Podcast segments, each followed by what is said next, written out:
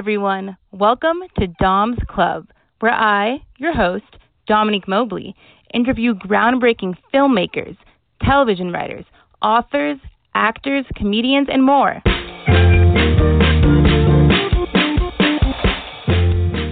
I'd like to welcome into the studio the uber talented Juel Taylor, one of the screenwriters behind films such as Creed 2 and the forthcoming Young, Wild, Free. Juel's directing the upcoming film They Clone Tyrone and will adapt By All, a short story he co wrote for the big screen.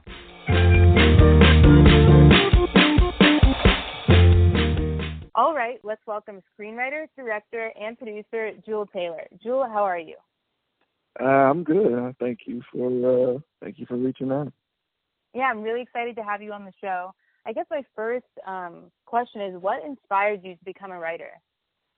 Uh, that's an interesting, you know, uh, kind of an interesting question because I was never inspired per se to become a writer. Uh, I kind of fell into it um, kind of asymmetrically. um, like I always, you know, liked writing, but I never did any screenwriting or, you know, never thought about writing for movies or television or anything like that until I was halfway through college, actually. So I, I was actually an art major.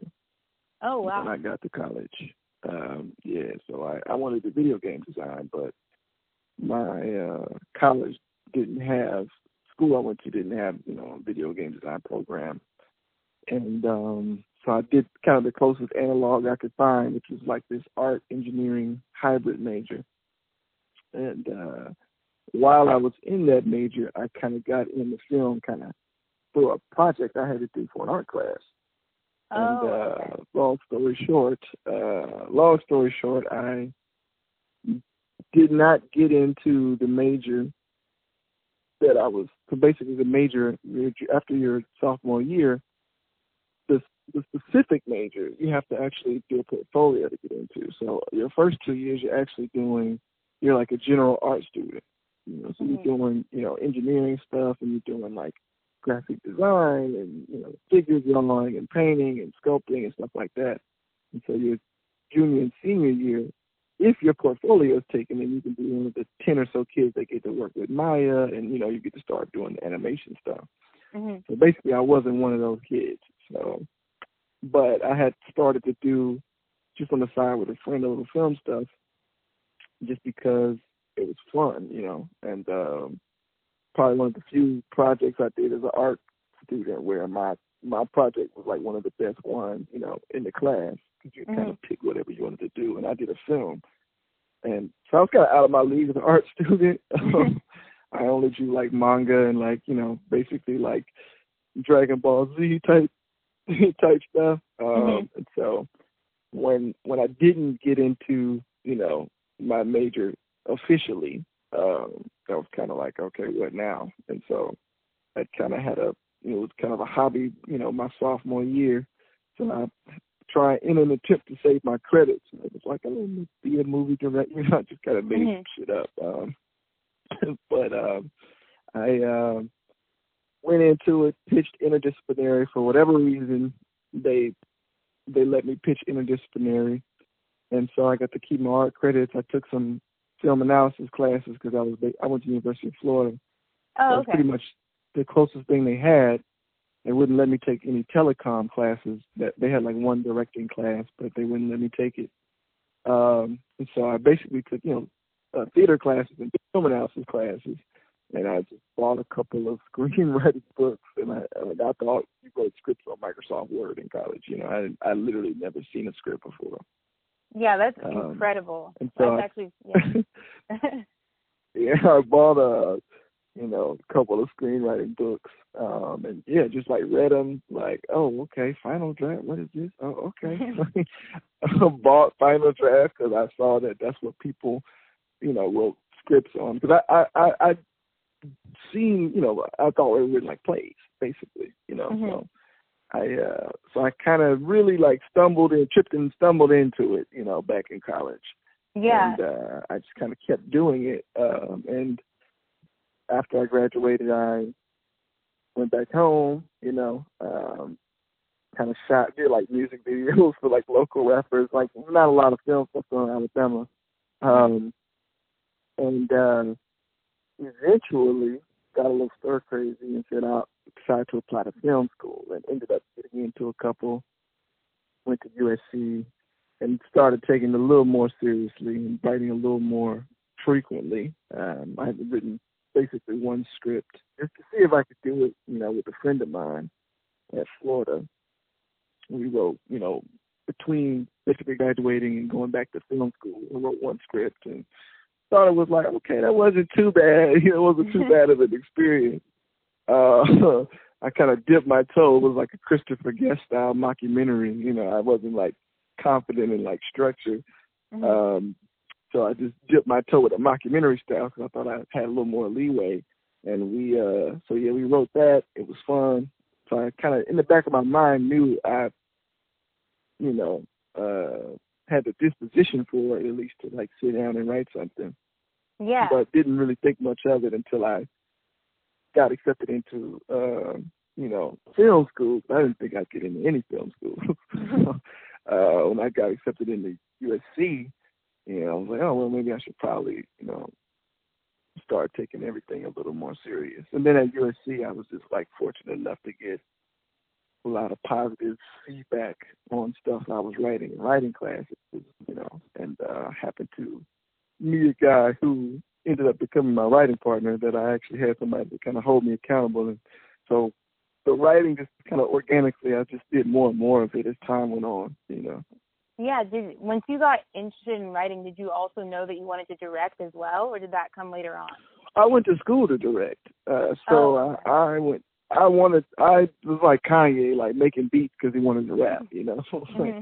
I was writing as a means to an end. You know, I, I just happened to get lucky with some of my professors. You know, some of my writing professors, and happened to have, for whatever reason, like you know, the writing came kind of naturally. So my professor was always like, "You need to write stuff. You need to, you know." All right, I guess, you know. So my writing mm-hmm. professors would always kind of pull me to the side, or you know, what I'm saying, or try to encourage me to just write outside of their classes for whatever reason. Um, and I messed around and met somebody that, uh, you know, kind of was in the same, you know, kind of same boat. I read it. I read one of his scripts because everybody was like, "Man, Tony, doing this. you know, like, man, whatever, man. So he would go to the gym, and I would see him at the gym all the time. We were in the same semester. And I was like, man, let me read something, you know. And then I read, I was like, oh, snap, this, this you know. And so we started just kind of chopping stories together, which, you know, even right now, everything I write is with him, you know. And that was, you know, probably seven years ago. Mm-hmm. Um, so it was uh seven, eight. It was yeah, it was like 2013, I would say. So about seven years ago um, and it just having somebody that was also, you know, kind of when we were in film school, you know, kind of to compete against, you know, what I'm saying, and to kind of hold you accountable to kind of mm-hmm. write extra stuff and to break stories with. So it was my output increased, you know, having somebody yeah. else to kind of like go back and forth with. Yeah. And so it was really the directing came. The directing was what I was interested in first. So when I was at Florida, you know, I was literally only writing like the things I was making, you know, and I had another friend who got me into filmmaking at, at Florida, and that was basically we just write stuff only so insofar as to just go shoot something, mm-hmm. and that was pretty much the extent of the writing I did while I was actually at Florida. Yeah, would you say that? So you said you originally like wanted to make music. Would you say that your writing of music has helped with your screenwriting, or like vice versa? Oh yeah, no, for sure, a hundred percent. I mean, like everything you write to this day is is, is almost always like starts with a song, music, even if the idea, even if the concept doesn't start with music, it's always music that kind of like helps to turn the gas cloud into a planet, you know, in terms of the tone, the feeling, seeing things. You know, I would usually try to find music that kind of fits the mood of what we're going for mm-hmm. and it'll be you know one song or a couple songs or something that'll spark some visuals in my head. You know, it's just the way my brain works. And then from there, you'll start kind of like branching out. And you know, once we're writing, you're usually you know have a playlist of things that kind of fit the tone. You know, of what we're going for. You know, and and writing to that those same you know it, I mean, it could be one song, it could be you know thirty songs, but it'll you know it'll be a a, a playlist of some sort that we'll like kind of curate depending on you know maybe one scene has a, a specific song, a different scene has another song. Or, you know, it just depends on the genre really. That's but really music always comes into that process. Yeah, that's really um really cool to see like how you're able to implement and like use both of your skills like in film and in music to kind of go together. That's really cool. Um, so how would you say that your job as a screenwriter on projects like Creed 2 um, changes from pre-production to production to post-production? Hmm. Okay. So with the with something like Creed, you know that it's that's like straight assignment work, right? Like so that's that's a that is uh, you know the type of movie that when you show up, there's already pre-existing material. Mm-hmm. when you show up, there's you know they know what they want to make before you ever showed up, right? Like mm-hmm. they the studio, it's gonna be Drago. There's pre-existing drafts, right? Um, for for years, right? Like there's been a you know a few writers that worked on Creed two over the years. Mm-hmm. Um, I came with the director, you know, um, so the director pretty much got me the job, right? Mm-hmm. Advocating for me to do it. Um, and uh, so in that version, like the pre-production process, you, you're probably integrating into something that's already there. You know, it's like so you're. In my case, you know, I'm really trying to give Steve everything he wants, right? Because Steve's got, you know, a vision of what he wants to do with it, and my job is to basically try to give them everything they want, you know. Mm-hmm. And at the same time, in the pre-production, you know, I'm also trying to download everything MGM wants, you know, everything Sylvester Stallone wants um, everything Michael B. Jordan and Tessa Thompson want, right? Mm-hmm. Um, and so really, in the, in the beginning phases, you're just, uh, you know, you're just collecting, you know, everybody's kind of intention, you know, which on a movie like Rocky is somewhat, you know, in the same boat, right? Like every, you know, every Rocky movie has a, you know, pretty much a structure that they stick with, Like You know, you're gonna have mm-hmm. a montage before the fight you're probably going to have two or three fights in the movie, depending on which movie. Almost always you're going to have. Other than Rocky One, you're probably going to have three fights. You know what I mean? Even if one's an exhibition or something. Mm-hmm. Um, and even Rocky One, he has a fight at the beginning still. You know, uh, and you see, you know, and so structurally, there's there's kind of a paradigm that's already been set. So you go put the other montage. So it's in that aspect, you know, it's it's not too crazy putting it, you know, kind of putting them all together. Mm-hmm. Um, during pre-production, like official pre-production, after like the script's been written, um, we, we basically, you know, when Steven came, you know, we started a new draft, you know, pass it back and forth between me and from one side did a pass, you know, with Steve it Sylvester, he did a pass, right? Mm-hmm. Um, comes back to me. Steve has feedback. I do another pass, and it just fly. He does his, so he does his stuff. And once we get to the point where we're pre-production, then it's much more uh, granular what's going on. Um, so basically, the real difference is that it gets more and more granular the, the further you go, right? So when you get into pre-production, now it's like, okay, this location fell out. All right, mm-hmm. you know what I mean? okay, we we ain't shooting there no more. Great. Okay, well, what are we gonna do now that this location dropped out of this here? Okay, got to revise the scene here, or you know, the the actors come to town, so now you're a little more involved, specifically talking to the actors. So it's like, okay, now you're hearing some of the actor feedback on a one-on-one kind of, you know, you sit down with Tessa Thompson, you sit down with Mike B. Oh, you know, Sam Cobb's thinking this, I'm thinking this. So you start to get a little more granular within the scene, right? Mm-hmm. Because now you're, you know, you're, you're hearing from the actor, but in pre-production, you're not actually talking to them. You're, you're hearing things they want, you know, the producers, you know what I'm saying, things like that. Mm-hmm. When you get the pre-production, the actors come to town. Now you're sitting with the actor, and the actor's telling you, okay, I feel like yada yada yada. You're like, oh, for sure. You go off and you kind of, you know, you're tinkering with the, you know, you're tinkering with the script, you know, and the, all throughout, you know, kind of just hearing specifically what actors are thinking about scenes, what the director about scene, they're rehearsing scenes. So you're seeing it kind of on its feet a little bit, and you're getting a little more granular.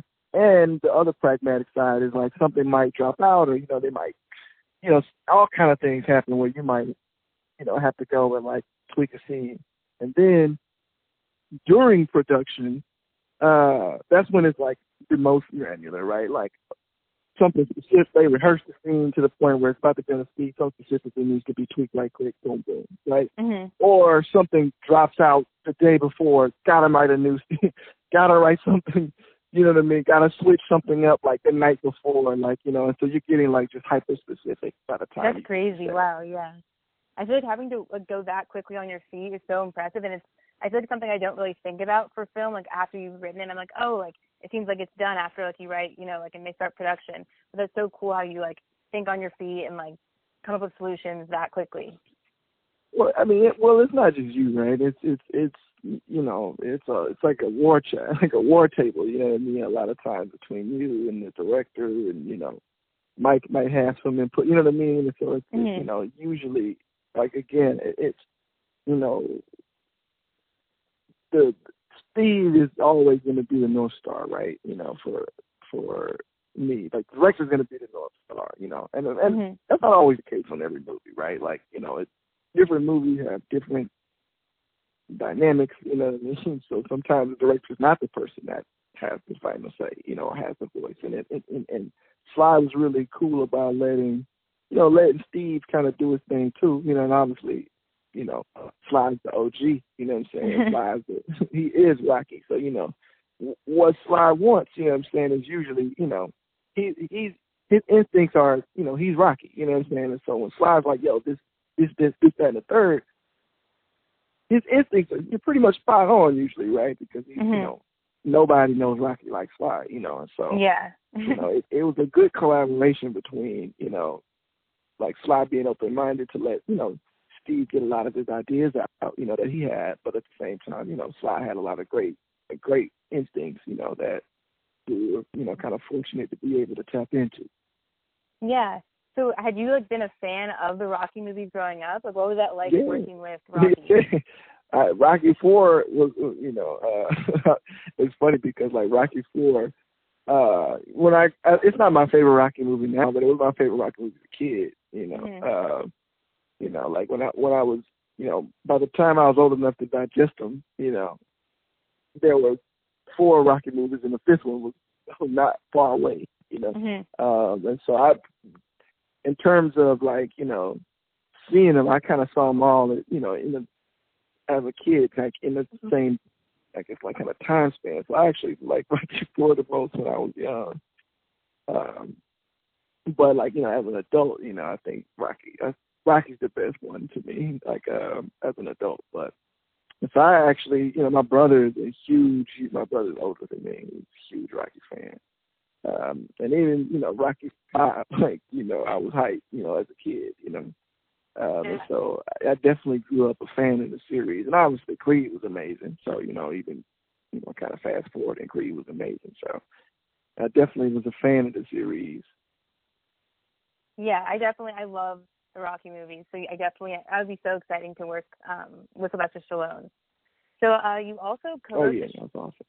Yeah, you also co-wrote the short story "By All" and sold it to Legendary. How did the process of writing a short story differ from your screenwriting process? Uh, I mean, it's much different. um, you know, uh, with All, that that that was basically me and Tony, you know, the light point of Tony. You know, we always just end up just going down rabbit holes. Like we're looking for ways to procrastinate while we're working on something else.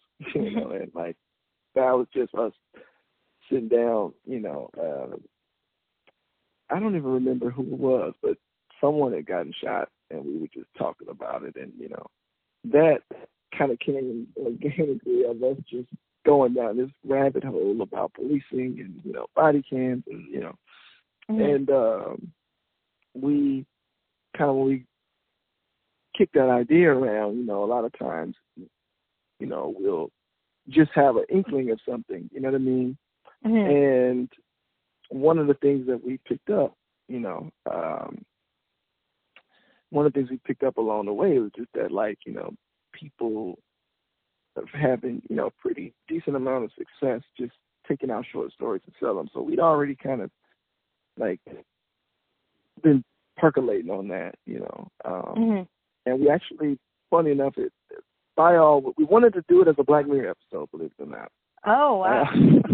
Uh, um, but you know, Charlie Brooker, you know, a hard man to get a hold of, you know, and so we we had to conceit to kind of branch off and you know try to write a spec or anything like that. Um, and so we decided, like, you know, i'm saying let's just chop it up as a short story, you know. Um, and you know, with, with the short story, actually, Tony took the first crack at it, and then I revised it. Um, mm-hmm. And then we both came together and revised it again. And uh, so, like that, that process was a little bit different because usually we we literally sit sit at the computer and write every word together. Mm-hmm. Um, and so that and that one was slightly different because Tony actually wrote um, the first pass, and then I went and did the second pass. Um, so that in that way already it was different than writing a you know a longer thing, you know. Yeah. Because it's pure, it's all prose, you know, and so I think the process, you know, is a lot more free flowing. I would say, you know, just because it's so short. Usually, you just kind of you're you're almost writing, you know, you're trying to build it just like one moment, you know, mm-hmm. usually for us in shorts. Um, we write short stories, so it's it's a much more akin to writing a short film in the sense of like you're really just trying to get one punchline in, right? Like you, mm-hmm. and not literally like a joke, but like you know, it's it's a setup in one moment that hopefully like kind of resonates at the end, and so it's a lot. You have a lot more latitude to kind of uh embellish details to kind of get you know things that you wouldn't necessarily do when you're writing uh you know, a script. So it's a lot like freer to write a short story because you don't really have as many constraints. That's so. That's really. You don't care how long it is. you know. Yeah. you can you can you you know you can write people's thoughts. I mean you know it's like you know uh the type of the way you write prose is different. You know when you're writing a short story. So you know yeah. it's, it's definitely a lot freer and looser of a of a writing style. Have you written a short story before? Uh, yeah. Uh, so I, funny enough, like I wrote, I'd actually written like kind of, you know, short story, um, even in high school. You know, not not often, you know, but I like dabble with like writing stuff. But like, you know, I'd never seen a script. I mm-hmm. like in terms of uh, you know, the way screenplays were. So I, you know, I'd written like a little a little short play, you know what I'm saying, with short stories, but like just just for fun, you know. Um, yeah. But never had seen a script in terms of final draft or the the way it's formatted or really even knew they were written in Courier, you know, any of that. Mm-hmm. So I was a sophomore in college or yeah, sophomore, maybe freshman, maybe end of freshman, early sophomore year when I that's actually in- saw what a script was like for the first time. Yeah, that's incredible. Like how fast you were able to pick it up too. That's really really cool.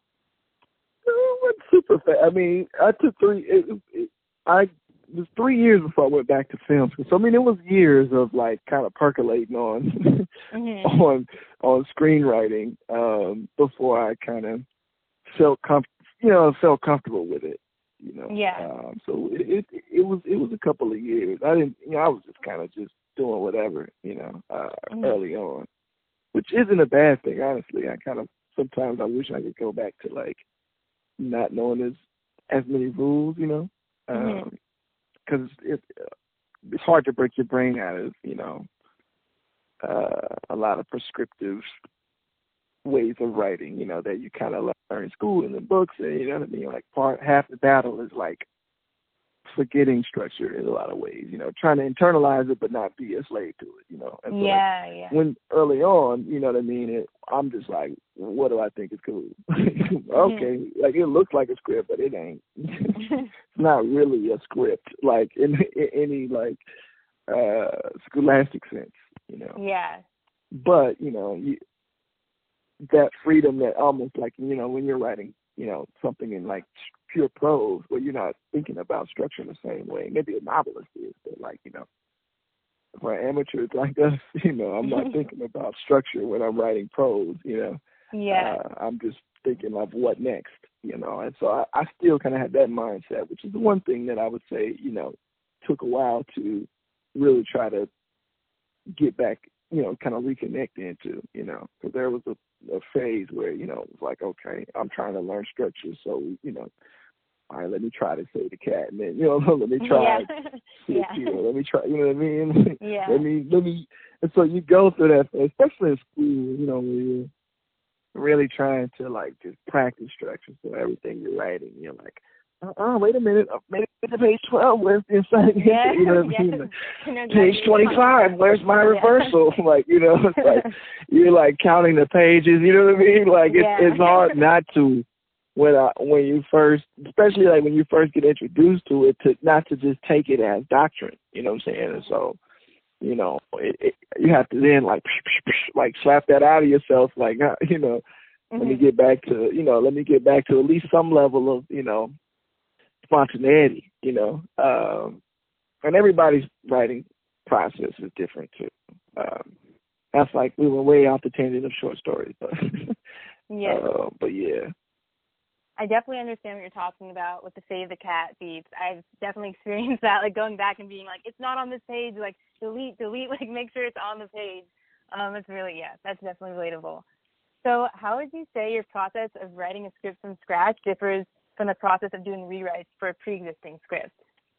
um there at this point it's not that different oh well i mean there's definitely different like the process itself like the nuts and bolts process is a lot of it is similar because like even in a rewrite you know and uh, like the the the the the steps uh, end up being very similar in the sense of like even if it's a rewrite we always kind of start from we try to start from zero anyway you know um in terms of like deconstructing what we like about the script. The first thing we do on a rewrite you know any, any anything that we rewrite the first thing we do isn't try to like break down what we don't like about it. It's to try Mhm. to break down what we love about it. You know what I'm saying? 'Cause Mhm. nine times out of ten, we didn't even try to do a rewrite, or you know, we we, we wouldn't attempt to do a rewrite, or like you know, put ourselves out. And we haven't been doing that a lot lately. Um, but there, you know, about a year or two ago, we were kind of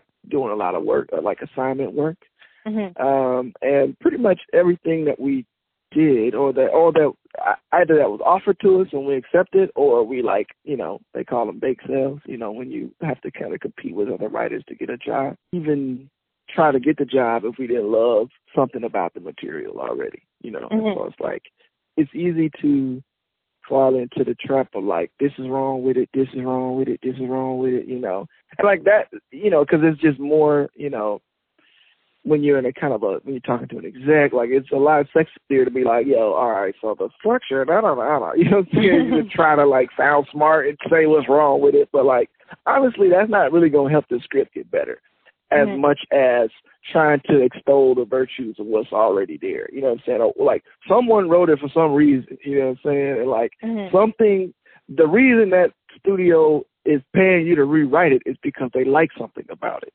not because they don't like something about it, right? Like, in other Yeah. words, like I wouldn't even have paid somebody for the first draft of the script if I didn't like the concept. Something Mhm. about the the IP, the underlying IP, there was something about everything that they bought that they currently own, even if it never gets made, that they paid for it for, right? There was something that they was like, yo, this is hard. Like, Mhm. yeah, we'll pay for a draft. And if the draft doesn't work, it might not work, you know, for any number of reasons, but there is something there that they thought highly enough of to spend their money to pay for a first draft. And so what you're really trying to find, you know, not only is I mean like in the in the in the micro sense, you're trying to find the problems and fix the problem. But in the macro sense, you're really trying to bring out whatever that thing is that they liked about it. You know what I mean? In the in the thirty thousand feet viewpoint. So we always Mhm. try to start thirty thousand feet of like what do we like about this? What's hard? What what made us interested in going through a bake sale, which is basically you doing a lot of free work, right? Like you you are if you're competing for a job, then you're probably going to already come up with what you would do, which means Mhm. you've already set at the house and like pl- plotted, you know, some sense out like the story as you see it, the changes as you see it, and ain't nobody paying you for that, right? Like you got to Mhm. pitch it to them and hope that your vision is better than somebody else's vision, and everybody else thanks for your time, but you ain't getting the job or whatever. Yeah. and that just is what it is. You just wasted that time, and you know, and it's not really a waste if you, you know, we're we're you know kind of really breaking it down because at the very least you know you've got that much more experience breaking down a script. But like in the meanest sense of the word, you wasted your time. you know, yeah. like it's just practice. If you didn't, you know what I'm saying? If you didn't get the job, and so you know the the our first step writing something original or doing a rewrite is always just kind of filtering the filtering these ideas that we really like, that we really are attracted to. There's almost always something in character, right? Like we always, it's a character. It's it's something going on. It's something that we think is really interesting, that we think we can we can mine and we can get into, and kind of extrapolating from there. You know what I mean? Or you know, it could be a bunch of things. It could be something that's like really rich with tone, like you know, like a you know, um, there's been projects that we, you know, we really wanted, we, we didn't get, you know what I mean? That that mm-hmm. we um we love the world building, you know, like we love the character and we love the world building. It's like, oh man, the tone. Oh, think about this music and like, you know what I mean? Like, movie can feel like this, like you know what I mean. You you start to go into more than just the story that you love about it, and so and so you know, it, even if we were doing something original, we would always kind of we always start kind of in that same place of like what makes us excited about it you know, yeah. and then we start branching out these ideas that we really love, really love, really love, and like the in the trees, right? The the micro, you know, it's like it's more like academic, you know what I mean? It's you know, and so like the difference, I guess the difference would be, you know, when you're writing something original, you're not really doing that part, you know, um, mm-hmm. as in terms of rewriting. Now there are also, you know, uh, the other thing is like if someone comes to you with something that is not your idea, but hasn't been written yet, right? So you know, it's an oh, okay. it's not a rewrite. And in that and in that regard, it's no different than like writing something original. You know, what I mean, the process mm-hmm. is literally exactly. You know, the only real difference is like you know, there's that there's that step where you you got to put on your academic hat and say like, okay, like, and nine times out of ten, they'll tell you what they don't like about it. nine times out of ten, right? Like they will all they will come to you with a rewrite job, you know, because uh, like the the the bake sales are always original ideas, right? But anytime mm-hmm. you're competing for something, it's to be the first person to write the draft, you know. Oh, okay. And maybe I'm wrong, but like only times we've ever done the, you know, come up with a story, pitch it, hope we get picked is for something new, right? A studio, mm-hmm. they bought the comic book or they they remaking a movie, whatever it is, they'll they'll for any number of reasons they'll like have a basic. If it's a rewrite job, you almost always were offered the job. Somebody mm-hmm. reached out and said, Hey, we need somebody to do this, you know what I'm saying? Um and so almost always they'll come to you and say, Look, we think this doesn't work, we'd like to boost this, da da da and so they'll they'll they'll have their criticism of it, whatever it may be, and then your job will be to die you know, to filter that criticism and come up with a solution for how to fix the thing that they think is off. You know. And so that yeah. step is obviously different when you're rewriting versus like doing something new. But like we never begin there, you know what I mean? Like when mm-hmm. we when we you know, are are actually working, you know, we always start with like what do we love? You know what I mean? Like follow the thing that, you know, made you excited about in the first place. Try to get as excited as possible, you know what I'm saying? Because mm-hmm. like, you know, there is so much unexciting shit that you know really try to anchor yourself in like what made you want to do it in the first place. You know, mm-hmm. so in that regard, they're very similar. You know, when we when we get down to it. Yeah, that's actually I never thought about like I guess the similarities between them. So that's very very interesting to hear um, like your perspective on that. Uh, so you participated in the Universal Writers Program. What were the benefits to you of participating in this program? Um, I mean, I would say the benefit. Well, there's a couple benefits. You know, um, you know, we on, on the one hand, we the other writers who I'm in a fellowship with, you know, are still my homies even now. You know, um, and so I, you know, just getting to know, you know, other writers who can, you know, check out, you know, who, who are talented, smart, super cool, that you can like have as a sounding board. But then, you know, seeing how the sausage is made, like like in terms of like getting to spend a lot of time around execs. Mm-hmm. You know, because I was shortly removed from film school when I got into that that fellowship, and uh, you know that's the most prolonged exposure that I had to execs, and really kind of seeing the way they talked about stuff, like the way just just seeing how they were on a on like a some not day to day, but like a somewhat you know regular basis. Mm-hmm. You know, getting to know them, just demystifying the, I guess the machine. Really, that was the best Yeah. thing about it. To be honest, right? Like, oh, like oh these they normal as hell. Like these people super Mhm. normal. You know what I mean? Like that Mhm. part was definitely the the biggest thing about the the fellowship was kind of I, I I don't wasn't even sure I really digested like how few people make this make this decision.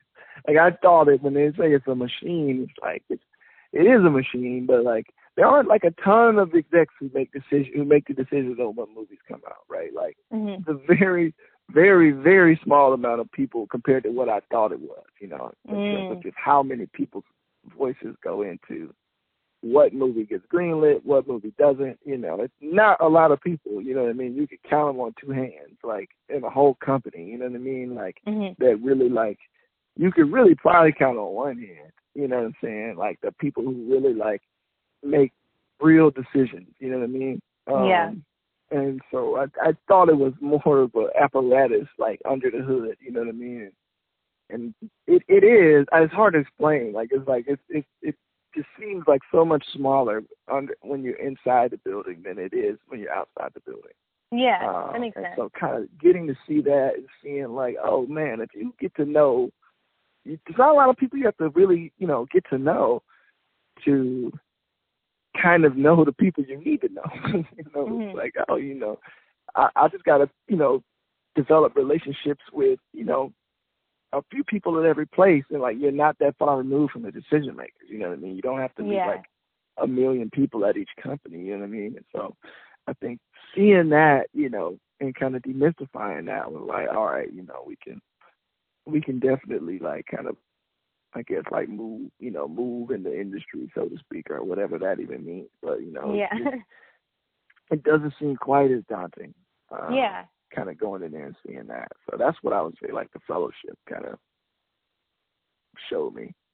Yeah, that's really, really, um, that's really great insight for me. I know for sure. So I'm sure people really love that insight.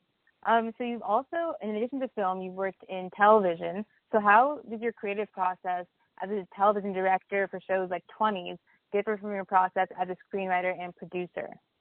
I mean, it, they are super super super different. Um, and, and there's a different part of the brain that you that you are exercising when you're directing. You know, so a lot of different parts of the brain. Obviously, the in pre-production, you know, it's a lot of analysis, and you know, you put in a writer hat on in pre-production a little bit because you, you're trying to break down, you know, break down the script. But like in television, you know, um, really, you are a different kind of custodian in television. You know, and if you're doing a rewrite job, you're a custodian, right? Like depending on what job you do as a writer, you're a custodian because like it's not your it's not your idea, it's not your movie, it's not your, you know what I mean? Like Creed, Mhm. I'm a custodian, right? Like I am I am a servant to to the studio, I'm a servant to the actors, I'm a servant to the director, you know, and so it's like where they want the story to go, I do my best to try to get it there as best I can as quickly as possible, you know.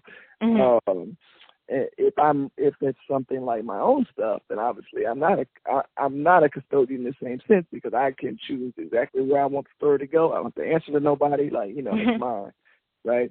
Um, so when when when if I am a you know director, I'm always a custodian as a you know especially television, right? Like it's you are you are specifically trying to do your best to bring someone else's vision to the screen, and so you are you are even though you're the director in the TV sense, you're a servant, right?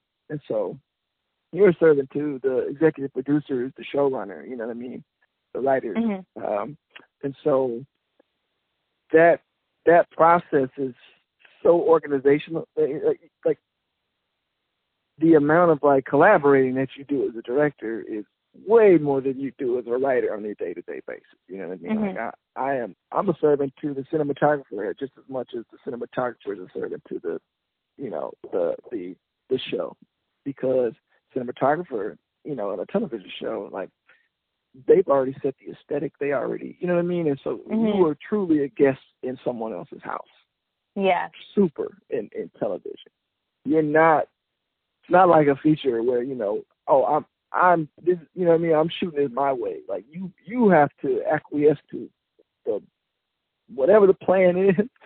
you got to get in and, and and basically be invisible and blend in and keep the train rolling. You know what I mean? That's the name of the game. You know what I'm saying? If you are a if you're not if you didn't direct the pilot, then your job is to keep the train rolling. You know what I'm saying? Yeah. Like you have to have really you have to make peace with like the fact that you are you know a guest in their house and like because it's as a director it's you know like you know a lot of times you, you know that control freak part of your brain really comes on you know what i mean? Because when you're on set you do have control but like you don't really in television. And so you know you can be someone can say look we need this kind of coverage too like oh i didn't you might have been thinking i didn't plan to shoot the scene like that well they want it shot like that so Yeah. you're gonna shoot it like that like doesn't matter how you plan to shoot it if they don't approve you know what i'm saying and so Mhm. you really, you know, as long as you can be, you know, happy being a servant, you know what I'm saying? It's a ton of fun. I love it, you know what I'm saying? Because, like, I don't mind, like, I, I'm just at peace, you know, in the television space of being a servant in terms of, like, this is your project. I'm I'm here to help you, you know what I'm saying? It's Yeah. like coming from, you know, it, in that one regard, it is it is similar to being a writer, you know. Um, Mhm. especially if you do assignment work. Because as a writer who does assignment work, it's not your original thing. You're the first writer in. You know, you are a custodian to some to someone else's will. You know, what I mean, in many Mhm. cases, not in all cases, obviously. You know, you got the the, the highest of the high end writers who are just conceptualizing things and you know the Aaron Sorkins of the world. But if you're not, usually if you're not the Aaron, literally the Aaron Sorkins of the world, you you are operating in someone else's will, and like it just kind of is what it is. So you you it doesn't bother you. You know, like that's the first thing you gotta like come to peace with is that like you don't have as much control as you would have hoped. you know, Mhm.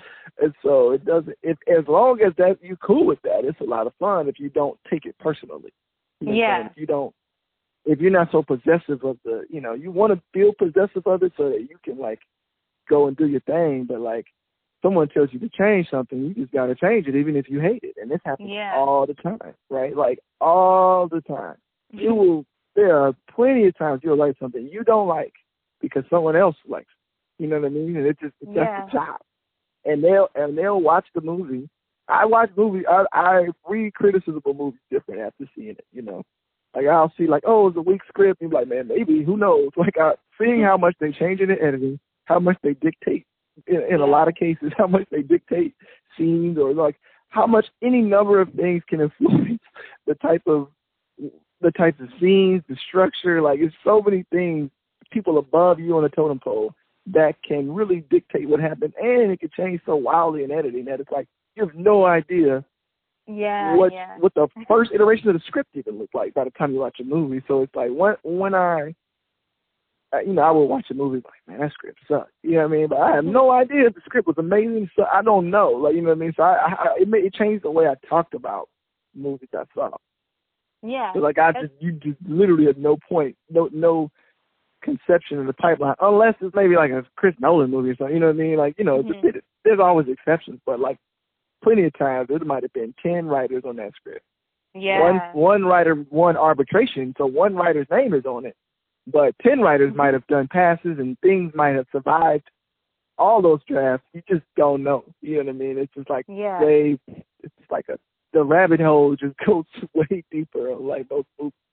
And so as TV, you know, I'd already, you know, the one where they're similar is that I was, you know, I generally was at peace with like, you know, being a custodian of, you know, someone else's baby. You know what I mean? And so Mhm. if if that's cool, then like you can have a lot of fun on TV, and it's the process is so different because you know, at every step you are working with any number, a small army of people all the Mhm. time versus you know obviously being at the house and it's just me and Tony, and it's just when we're doing it, when we're in the the actual process of doing it, the only person that we got to answer to is each other until we bring it back to the producers.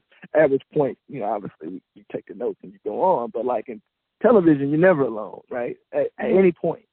And so, you know, it's a lot of it is organization, you know, you know, and really kind of time management, all these things that are like not even creative half the time. You know what I'm saying? Like if you you know, you gotta shoot nine pages in the day, you know what I'm saying? A lot of it is is is just how are you organizing your time, you know, like what are you jettisoning and like, you know, what are you willing to live without, you know. Yeah. So there's there's so much more of a pragmatic producer that you have to put on while you're directing TV.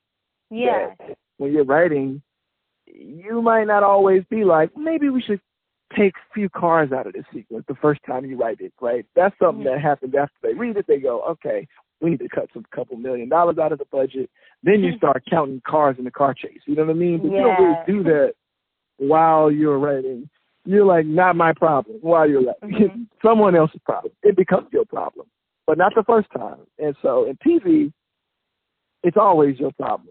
You know what I'm mm-hmm. saying? You you are you are counting the cars in the chase as you're writing the scene, but so to speak, in TV always. You know. Yeah. And so yeah, I mean that's that's probably what I would say is the biggest difference. Yeah, that's so that's really really interesting. Um, so as a writer, you've had like a number of your scripts perform successfully in Hollywood. We talked about Creed two. Um, you also have Young Wild Free. yeah. yeah. You I mean, remains to be seen. We'll see. yes. Um, but what's like drawn you to tell each of these stories, like especially these like upcoming ones that you have, um, especially that different tones, like they clone Tyrone is more of a comedy. Like what what's drawn you to tell each of these stories? Uh, I mean, it's always, you know, uh, they clone Tyrone is like uh, that's that one is, you know, that's my own, you know, that's an original idea, like kind of from beginning to end, you know, and uh, you know, that's more like kind of kind of in the satirical world. So I wouldn't call it a straight comedy, but mm-hmm. I I definitely gravitate towards a lot of different genres. Um, and if it ever if this coronavirus ever stops and we ever get green, you know, get back up and running and make it, you'll see that it is few different genres in one. Um, and so we, you know, Tony and I both have always been, um, you know, kind of attracted to being like uncomfortable as writers. You know what I'm saying? Like we, when we graduated, you know, we we kind of did the opposite of what the, the what they told me in the Universal Fellowship and most like kind of conventional wisdom of like branding yourself. We kind of did the opposite of that. we we intentionally wrote scripts in every we hadn't written this genre. Okay, let's write that genre. Right. Mm-hmm. So we intentionally tried to get as uncomfortable as possible. You know, um, to just see what we could do and just like you know kind of stretch. And it was really helpful in the sense of you know uh, we had samples in all these different you know we met people very different ways. So like you know we you know we, we would get you know the Creed came from a drama sample and you know um, you know, I, who knows if I'm going to arbitration or not, but you know, we worked on Space Jam too. Uh, mm, wow. And, you know, we don't know. We don't know. Again, arbitration. Who knows, right? um, but that came from a comedic script. You know what I mean? And so, uh, you know, the in like trying to stretch ourselves. You know, we we met different companies under different auspices. You know, some people met us as comedic writers. Some people met us as dramatic writers. You know, mm-hmm. some people met us as TV writers. Like you know what I mean? And like because of a TV pilot or something that we written. And so the you know the kind of I guess the the the inkling to like try to be uncomfortable in a lot of ways has kind of pushed us to mess around with a lot of genres early on. And, and what we found is that we really like writing all different kinds of stuff. You know what I mean? Yeah. So, like, most people will tell you like find something you're good at, brand it, you know, brand yourself when you come into the industry, which is obviously good advice, you know what I'm saying? But like we kind of had a slightly different like route into getting different jobs and stuff. Mm-hmm. So, you know, a lot of different things, you know, inspired working on like these vastly different tonal scripts and but almost all of it came from something character based. You know what I mean? Like, can we get excited about a character or characters? You know what I mean? And if we get excited about it, we can write it. You know what I mean? Like, regardless of the genre, like the first thing that like we gravitate to is just like interesting characters or some something that we can cling to. You know? yeah. And so, the, regardless of the genre, that's the one thread that like kind of we always end up starting at like nine times out of 10 mm-hmm. So whenever you guys are writing your project, how do you decide um, if you want to direct the project, and how does that kind of happen if you want to direct something that you've written? Well, nine out of ten, the decision is made for you. You ain't direct. Mm-hmm. so, so, it's very easy to decide which one to direct because it basically means you writing yourself. Now, only recently has it been you know, uh, opportunities to direct stuff, you know, like or, or the open mindedness of hey, did you want to direct this as well? You know, that's like very, you know, the last year, year and a half or so, you know, where places are will consider, you know, consider you to direct as well. Like nine out of ten, it's just like this is writing, this is a writing job. That's the end of it. Peace. You know. so basically, we decide we want to direct. Nine times out of ten, they just come to you and it's a writing job, and that's open and shut case Johnson. You know what I mean? Mm-hmm. Uh, so when we when we decide we want to direct, really, you just said, you know, we, just like anybody else, you know, what I mean, we're not like selecting things that we want to direct.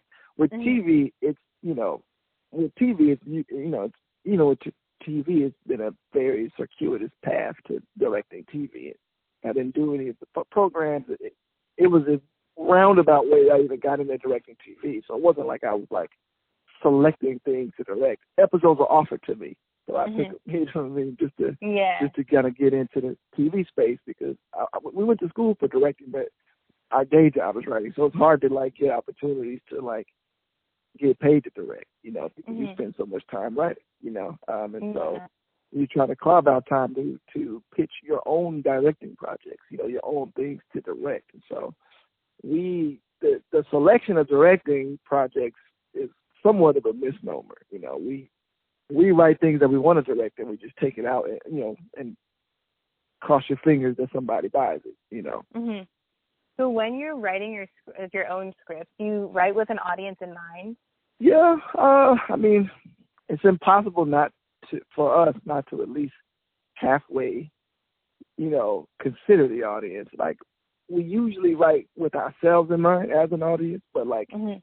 invariably you'll you know you will think about who it's for. You know what I mean? Like it's mm-hmm. like it kind of you know what I mean. It's like it's not on the forefront of your mind, but like usually you you know it, it could be a genre. You know what I mean? Like if you mm-hmm. if you're writing a uh horror movie, you know what I mean? Like you you almost always at least subconsciously, you know, consider the audience. You know what I mean? Like yeah. especially if you're writing something genre. You know what I'm saying? Because like even if you're trying to subvert it, like you know, you're trying to think of like what will the audience be expecting in this moment? You know what I'm saying? Like yeah, what will they yeah what won't they see coming? Like you, you just you kind of naturally like consider them in certain parts, certain points when you're writing. You know what I'm saying? Like it's when we're thinking about like character stuff, not so much, but when you're thinking about plot, whether you are trying to feed into something or whether you're trying to subvert something, you know, subconsciously or consciously, you, you, you a lot of times you, we're thinking of, you know, who is this for? You know, um, mm-hmm you know, I think um, it's not something that we necessarily have to like actively talk about a lot. You know what mm-hmm. I mean? But it's definitely there. Yeah. So you mentioned, so of course you have your writing partner Tony. Have you found that you enjoy working with a writing partner or writing alone more? Like, what are the pros and cons of doing both? Oh, either. Oh yeah. I mean, for me, I mean, I, basically everything I've written in the last seven years has been with Tony. You know, mm-hmm. I've but you know, we, you know, we we just like a, a writing team. Um, now I have written a few scripts alone, and it definitely is more fun to write with somebody else. uh, even when I even you know when we started writing, we weren't like literally co-writing stuff. So we were, you know, we were breaking stories, and then we would go off and he would write us. You know, we'd both be in writing class or something. You know, so it's like mm-hmm. obviously we're not writing a co we're not co-writing the script in a writing class. You know? so like we would break the story and then we'd go off and write it. Even then, it's like there's some level of like you know communication that you know makes it just a little less like you know you out in the wilderness you know by yourself you know and I've written like that you know and it's definitely not as fun you know what I mean? Like mm-hmm. everybody's different though. Because the flip side of the coin is you know I know a lot of writers who like they can't write with other people. You know what I'm saying? Like mm-hmm. it just it it all depends on just like how you like to work. Because you know a lot of times for some people it slows you down because you can't come you can't agree on nothing. You know what I'm saying? Like uh, mm-hmm. you got this you think it should go this way so it, it the I think the if you're interested in in like working with other people or if you you know the the only thing I would say is like don't pick the person who you think is the best writer per se. The reason I thought Tony was a great writer when I when we broke stories, but the reason we started actually writing stuff together was because like I could stand to be around him long enough to, to like write. You know what I'm saying? Like, all right, I mm-hmm. could be around this dude for six hours working on this thing and and not want to like whoop his ass or vice versa. You know what I'm saying? Like, yeah. And so it's like you got to be able to be around that person at least for like chunks of time and just be chilling. You know what I mean? If you can, mm-hmm. if you have a good like rapport with somebody, your your sensibilities, you, you'll start to kind of know what they do well. You know what I'm saying? And if you pick somebody just because they're a good writer, but y'all don't hang out with, or you know, or y'all can't like sit down and actually work mm-hmm. together. You know what I'm saying? Then maybe you might want to trade pages, or you you might you know try trading pages, or try you know a different kind of methodology. We actually yeah. sit in the room and write together. We don't switch wow. pages, you know.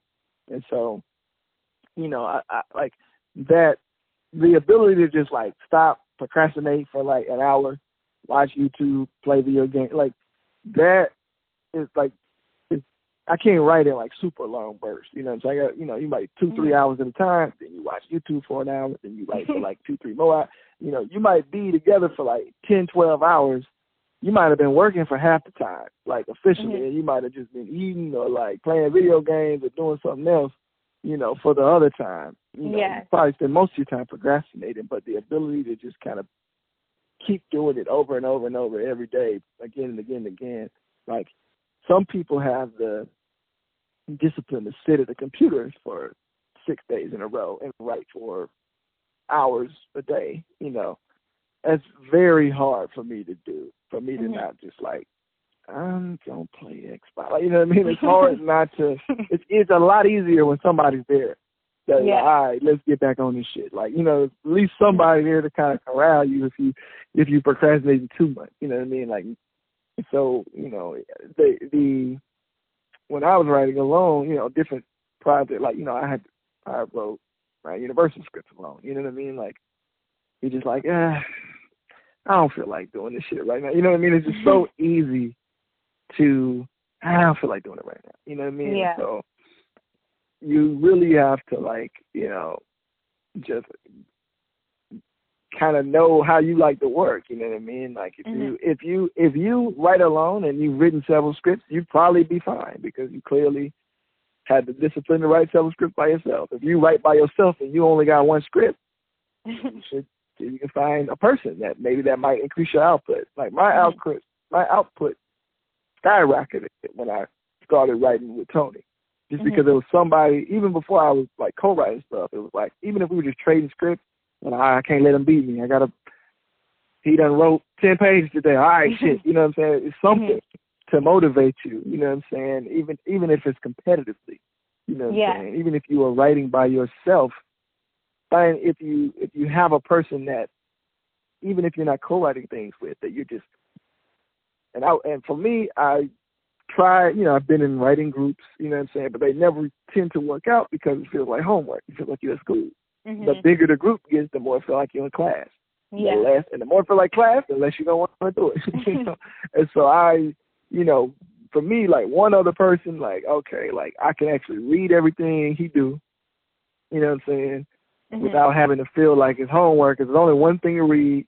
You read mine, and then like obviously I can't let him beat me. I gotta, you know, I gotta finish mine. You know what I'm saying? So it's mm-hmm. like there's something that competitively drives you to just work. You know what I'm saying? And like yeah, the the the the the quantity makes the quality happen. You know what I mean? The more you mm-hmm. write, obviously, the better you get at it. You know what I'm saying? And so, like, yeah. really, you need something to motivate you to keep doing it. You know what I'm saying? I found like having another person, you know, even if you're writing by yourself, just to keep you accountable, to compete with, to, you know, what I'm saying, to to break stories with, like, you know, uh, who's like equally, you know, competitive as you or like motivated as you or whatever adjective you want to use you know what I mean? Like it it it helps like increase your output, you know, for me. Yeah. You know what I'm saying? And if you and if you're the type but, you know, some people again, some people can be Stephen King and just like wake up, I gotta write and they write in the morning or whatever they do and it's like you you you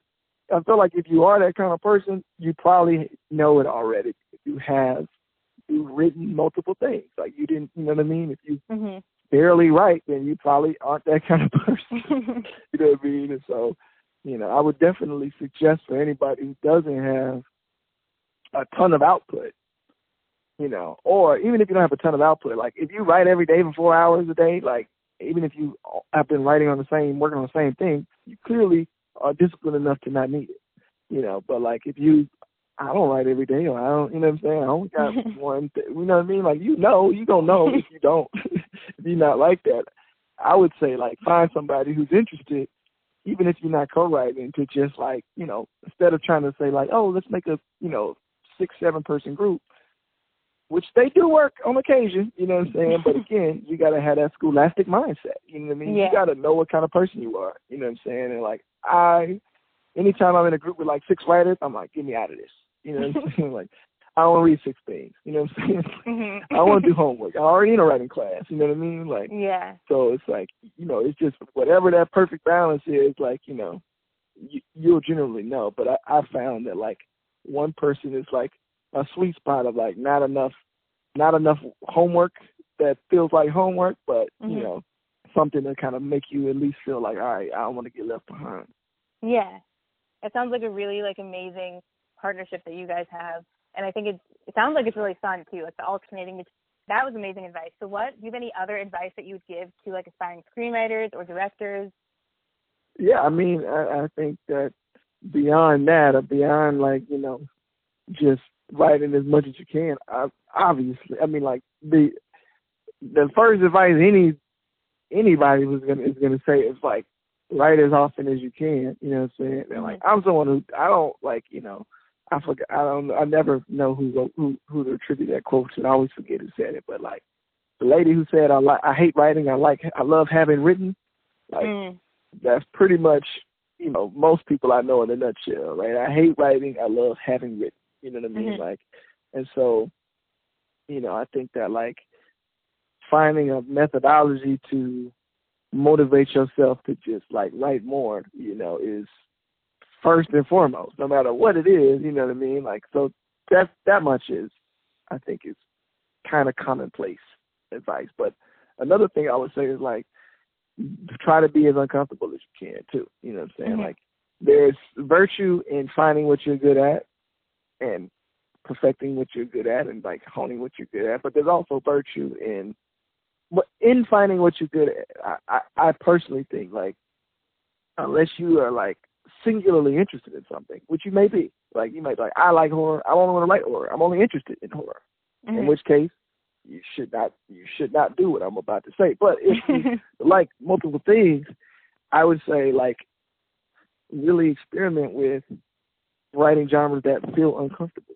You know what I'm saying? Mm-hmm. Like write things that you don't know that you can do. You might suck at it, but you might be good at it. You know what mm-hmm. I'm saying? And like you you might find story conventions that you know fit in a romantic comedy or something, or you know you might find that some aspect of that carried over when you were working on a horror movie or whatever. You know what I mean? Like just certain little tips and tricks and things that you've discovered while you was working on this over here ended up being applicable to that over there. You know, and it happened it happened all the time with us. It's like, you know, we just writing, okay, let's write a half hour comedy, let's write a one hour drama, let's write a horror, you know, let's write a sci fi, mm-hmm. let's write a whatever. You know what I mean? Mm-hmm. Like like by trade we like sci fi, I like dramedies, I like, you know, Coen Brother style stuff. Like, you know, like that's mm-hmm. the kind of mm-hmm. stuff I naturally gravitated towards. It's like science fiction. Like so it's like we wrote a rom com. You know, what I'm saying? like, I ain't never you know written a rom com. We wrote a dance movie. Like first job we ever got was a dance movie.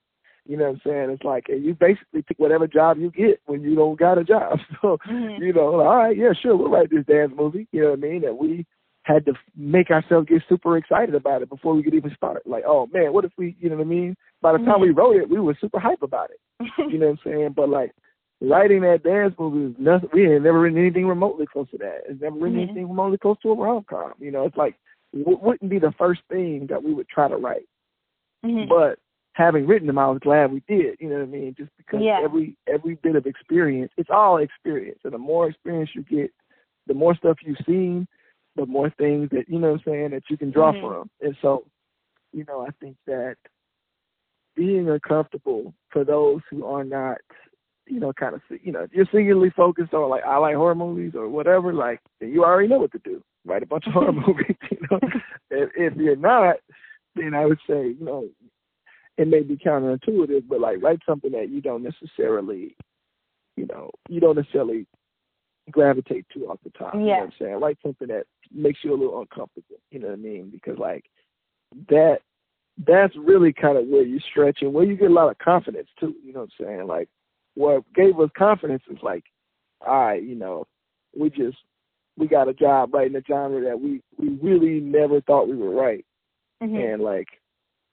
you know, you give it back to them and they actually like it. You're like, oh wow, okay, you know what I'm saying? like your first job, you're like determined to do a good job, you know what I mean? And so you get it back and they like like the script and you're like, okay, you know, they want you you know, they want to hire you again. And you're like, oh, okay. They like the real like they may tell you that everybody gonna tell you they like it. Mm-hmm. They might not like it, right? the only way you really know if they like it is if they hire you again. You know what I'm saying? Like mm-hmm. that's it. Like that's the only way you truly know if they like you, if they like it, is if they hire you to do the next pass, right? If they don't, they probably they might tell you that they're masters. Like studio execs are masters. Like the one thing they are amazing at is hating your script and Jedi mind tricking you into thinking they like your script. Like they're masters at it. They they give notes that make you feel amazing. They could have shitted on your script, but you feel great. like they'll never be negative to you. You know what I mean? Like, oh man, we really love it. They'll start with what they love. We really think that maybe this could use a little work, and they're like, the you know you look at what they say like the characters the plot the, they hate this shit. Like you know what i'm saying? Like you break down what they don't like they said it so sweet that you're like wait a minute they don't like this shit. You know what i mean? And so yeah. you know uh you you know the, it, the that is like a, an art that execs have and so you know how do you know that they like something? They they hire you again. That's it. If they hire you again they liked it enough to hire you again. And so you know, you turn in something and they want to hire you again, you're like, oh wow, like you know, we didn't even know we could do it, you know. But all of a sudden, that that confidence is just like, you know, it it reinforces your instincts, right? Mm-hmm. Like you, nobody really knows what they're doing. You know what I'm saying? Like, I, I, you can learn structure, you can learn the rules, you can read a book, you can metabolize them, internalize them. You know what I'm saying? But like at the end of the day, you're really gonna operating on on, on, on everything you write on some level off instinct of what you feel like is the right thing to do. You know mm-hmm. what I'm saying? So the more the more you work on things that make you uncomfortable, you know what I'm saying? The more you work on things that feel like they're not in your wheelhouse and you and you like, okay, that wasn't so crazy. You know what I'm saying? Like the more it reinforces like that your instincts are, you know, getting sharper and sharper, you know what I mean? Mm-hmm. And like that's only gonna serve you no matter what you write. Yeah, that's yeah, that's very, very great advice. Trust your instincts and take notes maybe yes probably from the studios when they give them to you and pay attention um, to their feedback so, oh yeah well anything well no i'll give you some advice on notes though man like notes like the the the other biggest thing like the, the job of like i would say that the day job of a screenwriter the other job is like to to take things that you may not like and mm-hmm. to smile and to not argue and to find a find uh, you argue, but you but you you can argue, like, you can debate, or you can not even debate. Uh, you know what I mean? Like you have to find a way to argue your point without arguing, so to speak, or without mm. you know what I mm. mean? Like the mm. second you seem combative is the second they're like, I don't want this person. They don't care. You know what I'm saying? Like, you know, I I had I had an exec say like, yeah, they're okay writer, but they're discreet and they get the job done and they work fast. Like you know, like that's a big thing, right? Like they will, they're putting writers that they don't think like super highly of from a talent point of view that they hire because they they work on time, they are good at at least filtering notes, you know what I'm saying, and like getting it on mm-hmm. the page. And you know what I'm saying, they cool to hang out with, they cool to talk to, they fun to be around. Like they hire people they like. You know what I mean? They're hiring you as much as they're hiring your writing ability in a lot of cases. You know what I'm saying? Mm-hmm. So it's like in the you know the the hardest the hardest thing of all is to like take a note that you don't like and do it. Mm-hmm. That's the hardest thing of all. You know what I'm saying? Like, and that is like the only thing that's truly a job about it, right? It's like I don't like this note. I don't agree with it. I don't want to do it. They're paying me to tell me no. You know what I'm saying? That's mm-hmm. why they're paying you is to tell you no. to tell you that's it. Like you say, I want to do this. They go, no, you can't do that. That's what that's what the money's for, like that. Yeah. that's what the money's for. You know what I mean? And so, you know, the the quicker you can like accept, you know what I'm saying, that your job in many ways if you if you end up like, you know, writing on anything like uh studio or that kind of production company is like find something that you can work with about that note. Find a way to turn that note or to find a note behind the note. And like the more you do it, the more you well, this wasn't the note, but it addressed the note. Like this was the mm-hmm. real note. You know what I'm mm-hmm. saying? Like like it you know they they'll you know a lot of times like you'll get a note you know and and that won't really be the real thing that's bothering them you know what i mean? But they won't be able to articulate what's really yeah. you know what i'm saying? And like the more experience you get the more you'll have you know the more you'll be able to say oh oh okay. They really think that the, the lead character isn't very active. That's why you know they're they're pointing to this scene they're pointing to this scene. I don't know about this scene that scene and it's like the thing in common is maybe be a protagonist isn't active. You know what I'm saying? It's like, oh, okay, like I could probably keep this scene, you know, but if I, you know, change the action of the scene or I change, you know, what the character's doing in the scene, I can address that note without necessarily having to delete this scene or, you know, any number mm-hmm. of things that you can do. But like, really, it's like making people feel like they've been heard.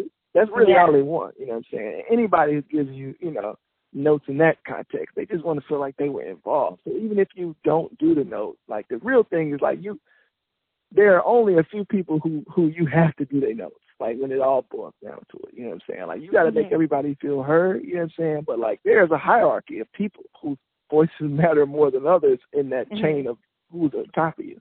You know what I mean? Like and you and every project is gonna be different, you know what I'm saying? So if it's a yeah. movie that's anchored by a huge star, that star may have more weight than the director, depending on who the mm-hmm. director is. You know what I'm saying? So it's like you you're gonna take that star's note into account first. You know what I mean? But maybe yeah.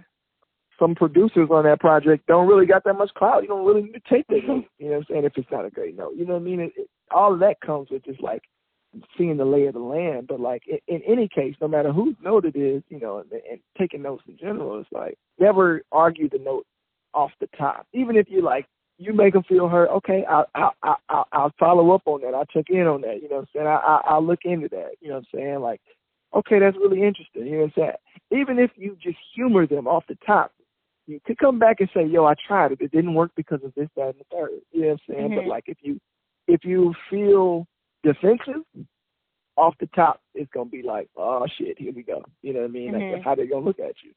I mean, yeah. you've probably been in a writing class where you know what I'm saying? It's like, and, and you you probably have of notes you probably vehemently disagree with, but it's like nobody want to be that kid who's like, ah, nah, see, but this is why it's right. it's like you could be right, and they still gonna be looking at you like, eh, you know what I'm saying? It don't matter if you're right. That's the thing. You know what I'm saying? Mm-hmm. Like, it's much easier to go like, okay, I'll check that out, and then give them the page, and you just didn't do their notes. it's like much easier to hear them out go back, say, yeah, I tried it, but it didn't work because this, that, and the third, you know, as opposed to like getting defensive about it. Mm-hmm. You know what I mean? And so, you know, that's an art form in and of itself of just like hearing things that you don't agree with, making people feel like they've been heard, really vetting those ideas, even if you disagree with them, and see maybe I'm wrong. You know yeah. what I mean? And then, you know, only choosing the notes that you personally feel, because nobody, no one can live with, no one's going to live with that script but you. Yeah. When the, when the class, when you're in your writing class, they they leave, none of them care about your script. none of them. Your teacher, none of them. You're the only one who got to stick with the script. So you only really need to take notes that speak to you. But that's not the same thing as taking notes when you're like literally taking notes. You know what I'm saying? Yeah. You know, like when you're taking notes, everybody should be like, yo, you know, that person was cool as a mug. You know what I'm saying? Like they they were smiling. They was like, for sure. You know what I mean? They were engaged. they made me feel like my note was heard. And then they went home and threw your note in the trash. You know what I'm saying? and so it's like you just have to be a little bit of an actor, you know, in, in those in those situations. That's basically what I would say. Yeah, that's very helpful. It's very good insight. Um, so what would you say is the best thing to you about being a writer? Uh, making your own your own schedule. hmm I don't know. That flexibility is uh of lifestyle is really is really fun as a uh as a writer. You know, wake up when you want, go to sleep when you want, take a break when you want. Like nobody micromanages you. But um in terms of creatively, you know, I think that the funnest thing about being a writer is that you get to do a lot of projects. You know, you get to like live in a lot of worlds. You know, hmm like the difference like whereas the the day the day to day of being a writer is like really like uh, like that the writing part you know is is usually like banging your head against the wall. But every once in a while you'll get lucky and you'll be writing something that like it just comes out easy or you know what I mean? Or like you're Mhm. you're in a really fun scene to write. And like that's like not generally your status quo right? Your status quo is usually like what what am I doing? like what why am I here? What's going on? You know. hmm Um, but you get to live in a lot of different worlds, you know what I mean, in terms of uh whereas like if you were directing, you you know, you're living in one world for a long time. Like as a writer you can be, you know, you can write a script, you know, every month or two. You know what I mean? You can you can be working on multiple things at the same time. A lot of writers are, you know what I mean? And so hmm you can be have a lot of different stories percolating at the same time. You know what I'm saying? And so you get to kind of have a little bit of variety. Whereas, like you know, as a director, you know what I'm saying? Like you know, also equally fun, mind you, but you, you're living in one world for a prolonged stint of time. hmm So what other projects do you have coming up, and maybe what drew you to create or join those projects? There's a there's a couple of projects. Um, I mean, like obviously there's there's Tyrone is the immediate future. You know, whenever whenever the virus allows us to go back to work. You know, so my my first feature that I'm you know directing um, is is is they called Tyrone. Um, so that's like pretty much the immediate on the immediate horizon. Um, we've got a television show that we've been developing that we uh, are hopefully about to start a writers' room on um, Ooh. soon um, within the next hopefully a few weeks if the network approves it. I mean, obviously everything's kind of weird with the corona, but like if the networks approves our kind of proposal, we'll be able to start kind of a virtual writers' room, um, and hopefully, you know, hopefully uh, if if we can get it started quick enough, we can get a little bit of time in just in case the WGA, you know, decides to go on strike or something like that at the end of June, um, which may throw everything off again. Um, you know, there's Byall, which you know the director of Creed Two is directing, um, hmm and so we, you know, so hopefully, you know, those will be able to kind of get back up and running. You know, the Corona is like who knows what anything will happen afterwards. You know, because there's only so many actors to go around, and so like all these movies are going to be vying to get these, you know, handful of actors. You know, um, and so,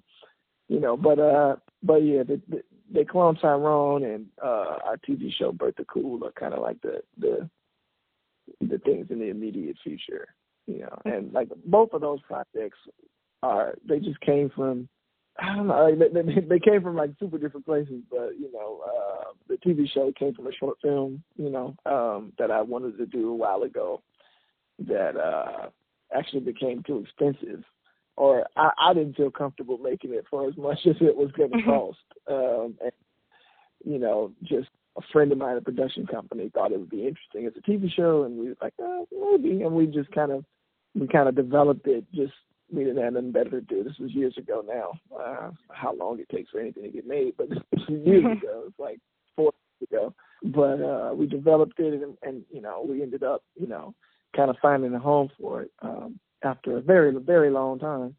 Um, and you know, Tyrone, that came from a few different places, but um, you know, I think it's you know, a lot of it came from a desire to do something that felt a little weirder. Mm-hmm. And, uh, that I usually have to work on as a as a screenwriter, you know, doing assignment jobs. I think that me and Tony tend to gravitate on our own stuff towards things that's a little bit weirder. And so yeah, kind of desire to kind of get back to kind of stuff I was making in undergrad, which was a little bit more absurdist. Um, mm-hmm. Yeah. It sounds like you have a lot of amazing projects coming up, so I'm really excited to see them. Uh, my last question for you is what's one thing you did not know before becoming a screenwriter that you wish you had known? I think one thing that I wish I had known, it's not exactly screenwriting related, but the first thing that comes to mind is that like you can you don't necessarily have to only be a screenwriter. You know, like you can you can be a producer on projects that you write. Like so, like basically, the, the world is like there's much more available to you than just writing. You know, mm-hmm. um, and so you know, as we would come to find out, you know, it's like a lot. You know, a lot of opportunities to expand into producing and things that from from writing your own stuff. In other words, you can be a producer on the things that you write. Not everybody, not on everything, but like you know, there are opportunities that you can kind of expand and try, and you know, just more ways to be creatively involved. You know, with with the project beyond just writing it. You know, which we never really ever thought about before we kind of started to kind of get into get into like getting assignments and like selling stuff and pitching stuff and I'm not talking about assignment work per se. I'm talking about like original things. But mm-hmm. another thing I would say that like there's a lot of ways to like incentivize people to like look at your stuff, like making an IP. For example, that short story, you know, we sold the short story, but you know, the assignment was a feature. You know, we wrote the feature, but the IP was the short story. You know, so there's a lot of you know like nooks and crannies that with IP people make podcasts things that we never thought about beforehand. You know, people make podcasts and sell them. You know, there's short stories. You know, uh, so there, there's things beyond just like, oh, I, I make a short film. You know what I mean? That you can mm-hmm. do. There, I made Raven Dion, I know he did a he he commissioned like a comic book. You know what I mean? And like mm-hmm. that was his IP. And, and then he made a short film, but like he had like comic IP that that he owned that you mm-hmm. you can't take it away from him. And so you know commission a comic all of a sudden gives you a little bit more leverage, you know what I'm saying, to take something out and sell it, you know what I mean? And so like the, the the definition of IP has gotten so wide, you know, that almost anything counts as IP now. you know what I mean? Like that short story by oh, we didn't even publish that. It wasn't even published. You know what I mean? Like it was never published. It wasn't in a in a uh, science fiction magazine or anything. You know what I mean? It was literally a short story that went through the, you know, went through uh the straight to production companies. You know what I'm saying? When we, when we sent it out, I mean, and straight to studios. Like, and yet and still, people say based on a short story as if it was published in Reader's Digest or something, and it wasn't. you know, and so it's really the amount of of opportunity it is to like create IP and like the you know I guess like the appetite that places have for for IP. You know, mm-hmm. something that we wasn't really about beforehand. Yeah. But like I would really say, like if you got a podcast idea, if you got a short story idea, like those are great things to to invest a little time in doing because they don't take as much time as writing a script. Well, maybe a podcast will, depending on how detailed it is. But um, but like they're just asymmetrical ways to kind of get into you know the IP world. You know. Mm-hmm. Well, thank you so much for being on the show with me, Juel. This has been really, really fun. Lots of great advice, and I can't wait to see all of your upcoming projects on the big screen. Uh, Juel Taylor, everyone. Hopefully, you know, fingers crossed. We're knocking on wood over here, you know. But thank you, thank you for uh, hitting me up, though, reaching out.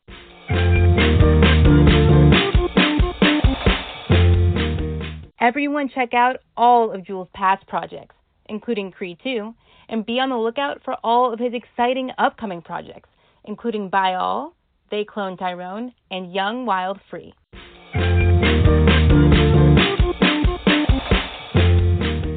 Thank you for listening to this episode of Dom's Club. Follow me and the rest of Dom's Club at DominiqueMobley.com.